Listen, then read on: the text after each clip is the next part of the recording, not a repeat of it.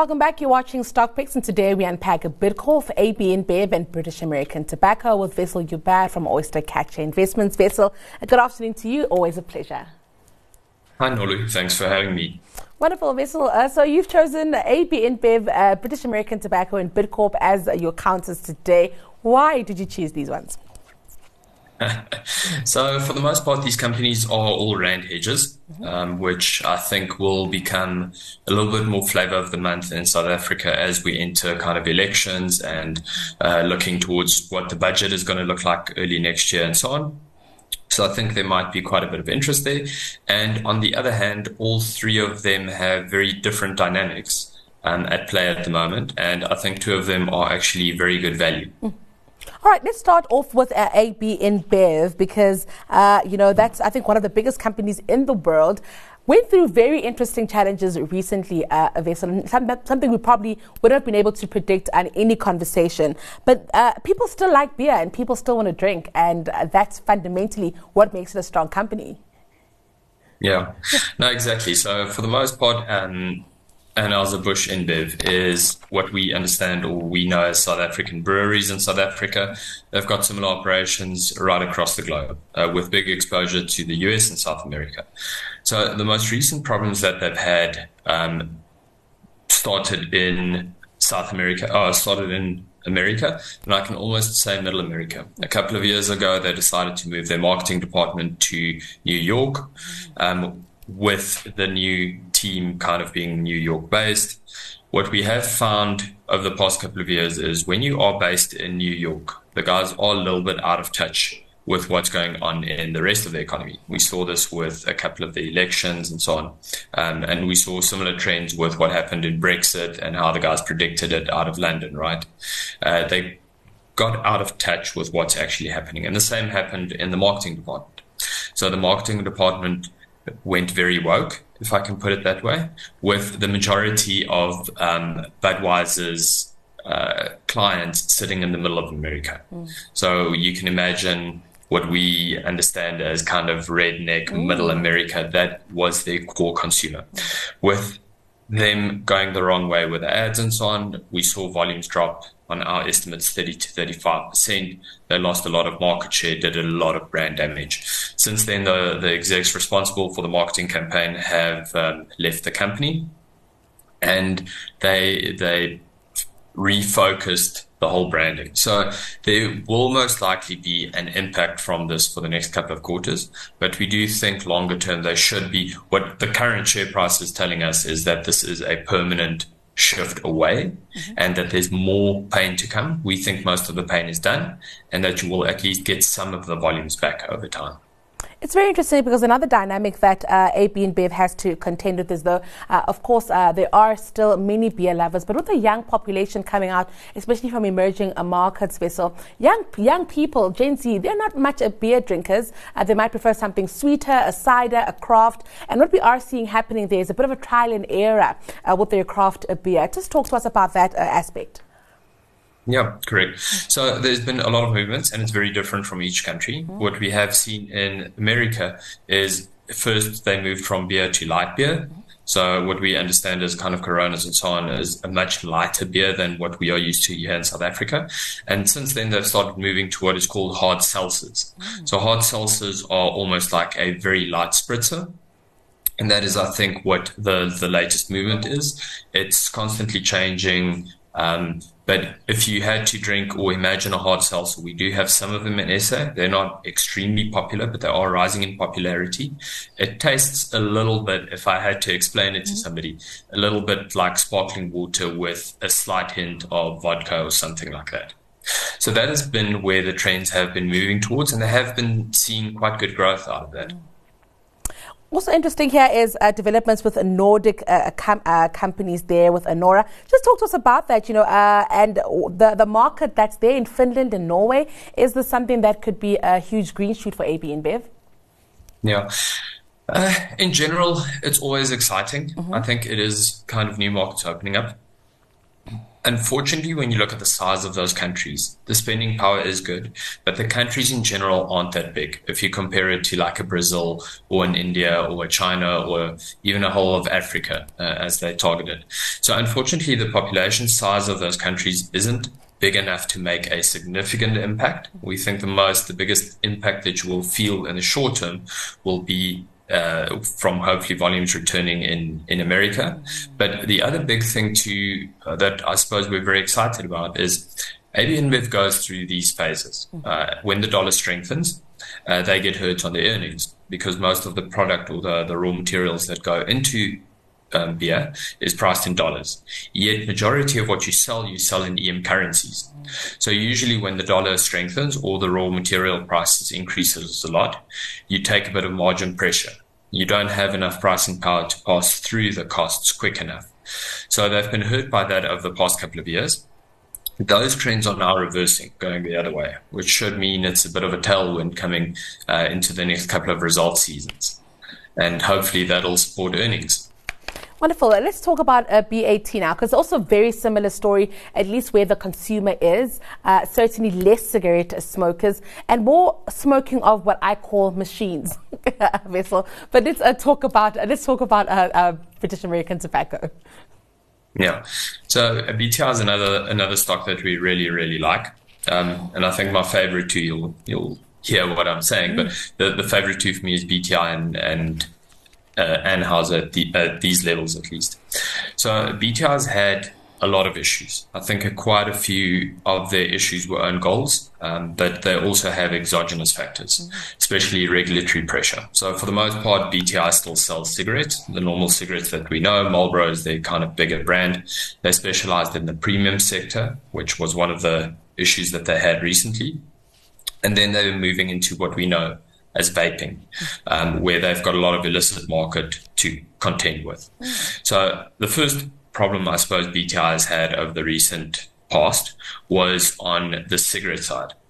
Um, they had very premium brands, i.e. Marlboro, and they were very aggressive at increasing prices.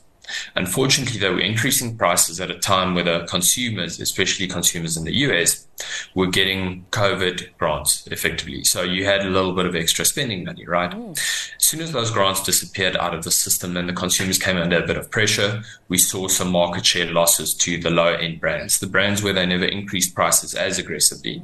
But as the grants fell away, guys actually couldn't afford these premium products anymore.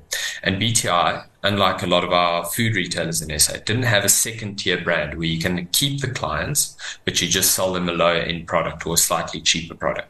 So that caused them to lose quite a bit of market share and them having to take, I think, a bit of a slower approach to increasing prices.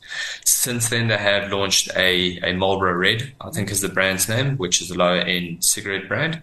Um, so they are, it's gaining quite good market share, but that's the first issue. The second issue is on the vaping side. Um, they banned, so flavored vapes in the US is banned. Uh, vaping for, or the biggest market for BTI's vaping product or vaping basket is the US.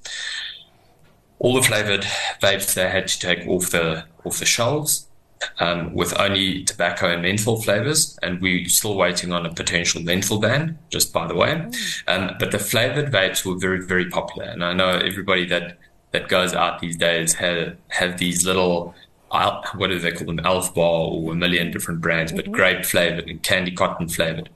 The idea of the FDA was that these target children and they wanted to prevent that. So they took them off the market. But unfortunately, about half the market is now illicit uh, vapes, which is still the same flavored vapes, just coming in through illegal channels. And they're struggling to clamp down on those. So BTI is competing in that space, but we do think going forward the FDA does seem as though they're going to clamp down quite aggressively on that, which means that you might get slightly stronger growth out of the vaping portfolio for BTI, just as they're taking market share uh, from the legal legal side of it again. And then you always have the overhang of a potential menthol ban. Uh, BTI is quite big in menthol, especially in the US, um, and then a longer term tobacco ban. That all being said, you're generating a lot of cash flow out of the business with a very strong dividend. They're quite aggressive on paying down debt. And once the debt reaches a two, roughly two and a half times EV, um, net debt to EBITDA, they'll look to reinstate a buyback, which I think is quite positive. How we get to that 2.5 level still remains to be seen. There are some slight questions around that, but I th- think at these levels, BTI has been under a lot of pressure. and you effectively get paid to wait for them to solve these issues. In the short term, the movement away from, uh, in the short term, just the getting back some of the market share and hopefully not getting menthol ban, but over the longer term for them to switch into reduced risk products, i.e., vaping, tobacco, heat, and chewables. It's very interesting uh, what happens with uh, the likes of uh, BAT uh, Wessel. Uh, any attempt to really regulate them uh, really gives rise to this illicit trade, which eventually takes a market share from them. And I'm just wondering, you know, it's, it's just like the name of the game when you sell stuff like cigarettes, you know, that it's something that you're going to have to deal with. Yeah. yeah. You are right. It does happen, and it does happen all over the world. We've seen it in SA, we've seen it in a lot of the Asian countries, we've seen it in Europe, we've seen it in the US. So it happens everywhere.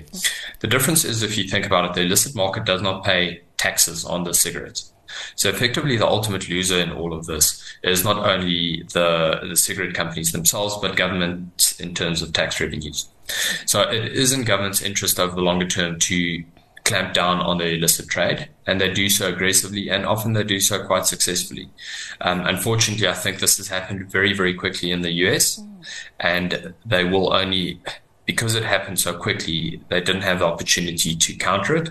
But I do think that will happen in the future. They would want to protect their, their tax base. It's very interesting. Let's talk about a Bidcorp now. A Bidcorp is one of those companies that you know nothing about. And then when you find out about it, all your salt and all your pepper at every restaurant comes from Bidcorp. Literally, that's how it played out with me. Talk talk about uh, Bidcorp for us, uh, Wessel. Yeah, no, that's exactly it. So Bidcorp is effectively a food distributor. Um, if you had to think about it in very simple terms, they're the guys that all the restaurants buy the food from that you eat. So as soon as you hear the name Bidcorp and you see their logo, you'll notice it everywhere on the roads. They have these small trucks driving everywhere in SA. But they are actually a very global company. So they've got big exposure in uh, Australia, New Zealand, across Europe. Um, they're not really present in the US yet. The margins aren't too low there. Um, but it really is a very big company, yet the market for them is still very fragmented. Mm-hmm. So Bidcorp does really well in having a very large distribution network and then adding products onto that distribution network. So then going out and buying a, as an example, a tomato paste business, mm-hmm. then just adding those products onto their distribution list. Mm-hmm. So as they do those types of things, you buy a business and you increase the distribution network of the business. You actually add value to the acquisitions that you've done. And that is, I think, Bid, uh, Bidcorp's um, biggest, sorry, I think I, I, I, always talk about Bidvest and Bidcorp as one. They're not one anymore. A couple of years ago, Bidvest and Bidcorp split. Bidcorp has been growing via acquisition over the past couple of years, and I do think they'll continue to do so also interesting about them is that they're not doing well here at home, uh. It's a very interesting dynamic because they are doing super well in Europe. And I'm just wondering what it is about here, us here at home. I mean, we have a, a strong dining culture, I think. Hmm. No, you are 100% right. Um, for Bidcorp, there's a couple of dynamics to it. If you think about the products that they sell, they do sell a very unbranded product in a sense. A steak in your in the restaurant that you go to, you don't know the difference or the brand of the steak that you're eating in one restaurant versus the other. All you know is the restaurant's name.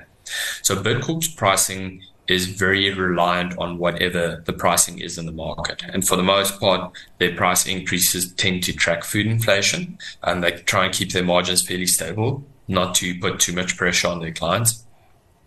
So for the most part, they don't really have much of a pricing or much pricing power. In the long term, also when inflation is too high, they will pass it on to a certain extent, but there is an extent where they will take a bit of the pressure to alleviate some pressure off their clients. Now, in South Africa, as you can imagine, um, Bidcorp is very focused on eating out, and they, they're focused on eating out right across the globe.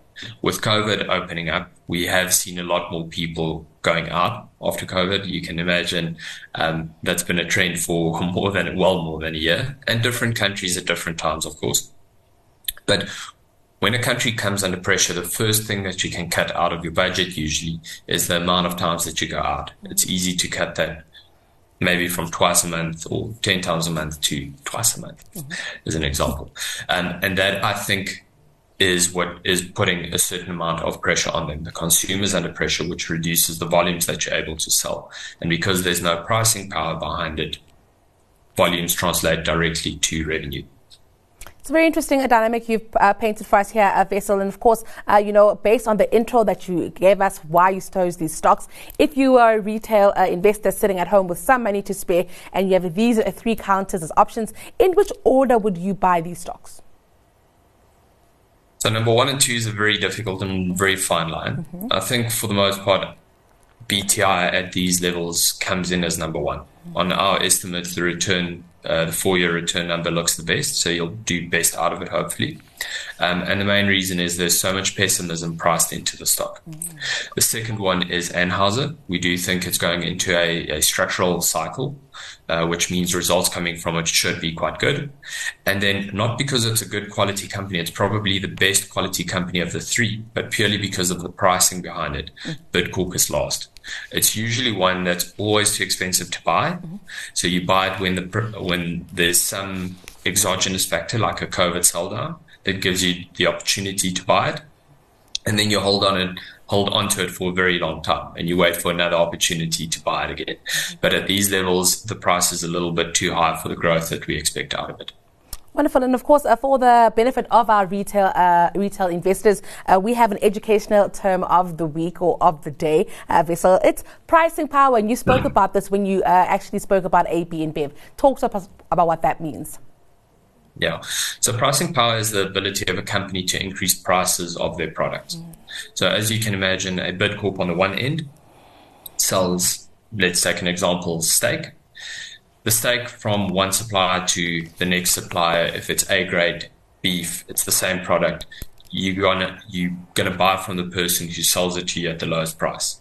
Then you go all the way to the other side of the spectrum where you've got, say, a British American tobacco, where you have smokers who've been smoking Marlboro lights for 30 years. For them to transition from that brand is going to be very difficult. Also, the cost per cigarette isn't that high. So for BTI to increase prices by 10% or 20% relative to their peers usually is quite easy over the longer term. And then I think you have Anheuser sitting in the middle there with their brands being strong, mm-hmm. but also not as strong, I think, as you would imagine.